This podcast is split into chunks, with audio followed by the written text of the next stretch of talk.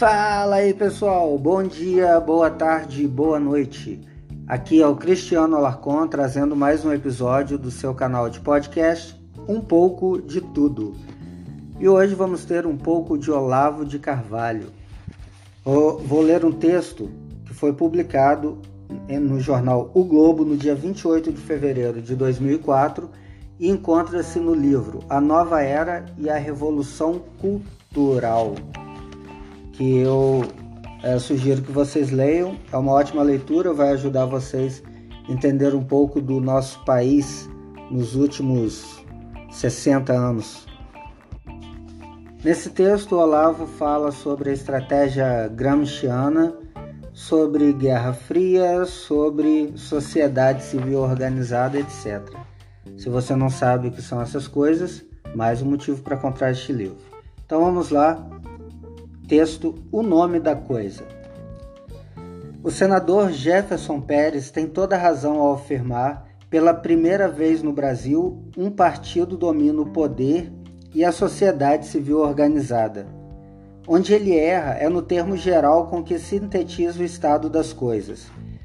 Mexicanização não é sequer um conceito descritivo, é uma figura de linguagem que alude a um fenômeno pela vaga semelhança com outro. Mas o que se passa aqui não é tão misterioso que nem tem um nome apropriado. O senhor Pérez chega perto dele ao usar a expressão sociedade civil organizada, mas logo perde a pista ao derivar para uma analogia imprópria. Sociedade civil organizada é o termo técnico com que Antônio Gramsci designa a rede de entidades extrapartidárias controladas pelo partido. Dizer que o partido as controla é, portanto, redundante. Elas constituem, segundo Gramsci, o partido ampliado. Quando essa rede abrange os principais canais de expressão da sociedade, não há mais opinião pública, há apenas a voz do partido, ecoada em muitos tons e oitavas que simulam variedade espontânea. É a materialização da hegemonia cultural, que monopoliza as ideias em circulação e forja até o vocabulário dos debates públicos, adquirindo sobre a mentalidade geral o poder onipresente e invisível de uma lei natural, de um imperativo categórico, de um mandamento divino. O fato mesmo de aquela expressão ser usada por muitos como termo neutro, sem a menor consciência de sua origem e de suas implicações estratégicas, basta para mostrar o alcance da hegemonia.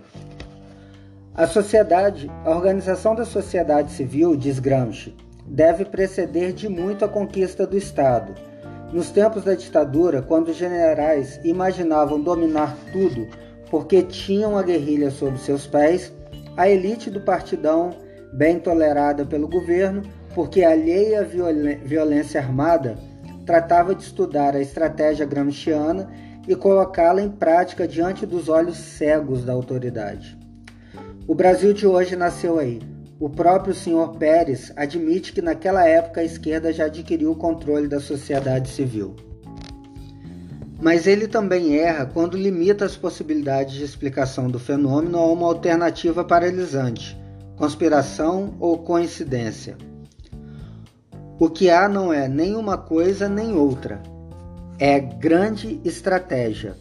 A adesão do PCB ao, gramsch, ao gramscismo obedeceu à nova linha geral adotada pelo Politburo soviético entre 1958 e 1960, que, inspirada no exemplo da NEP leninista de 1921, recomendou a todos os partidos comunistas o fim do monolitismo stalinista concessões aos interesses capitalistas privados, o eventual abandono da identidade comunista explícita e fragmentação num pluripartidarismo aparente, a penetração ampla na sociedade civil para absorver todas as correntes de opinião aproveitáveis, de modo a marginalizar o anticomunismo e seduzir até os conservadores para as belezas do socialismo com face humana encarnado na perestroika.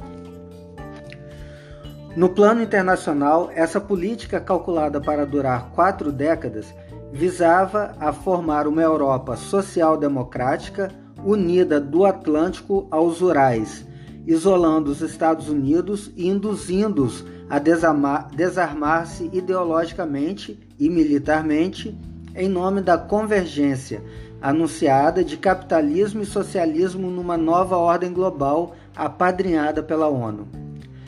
Anestesiado o sentimento anticomunista, os Estados Unidos festejaram o fim da Guerra Fria sem perceber que com isso apenas cediam ao inimigo o direito de prossegui-la unilateralmente em condições ideais, nas quais toda resistência já estava de antemão condenada como saudosismo, desamor à paz e, é claro, paranoia.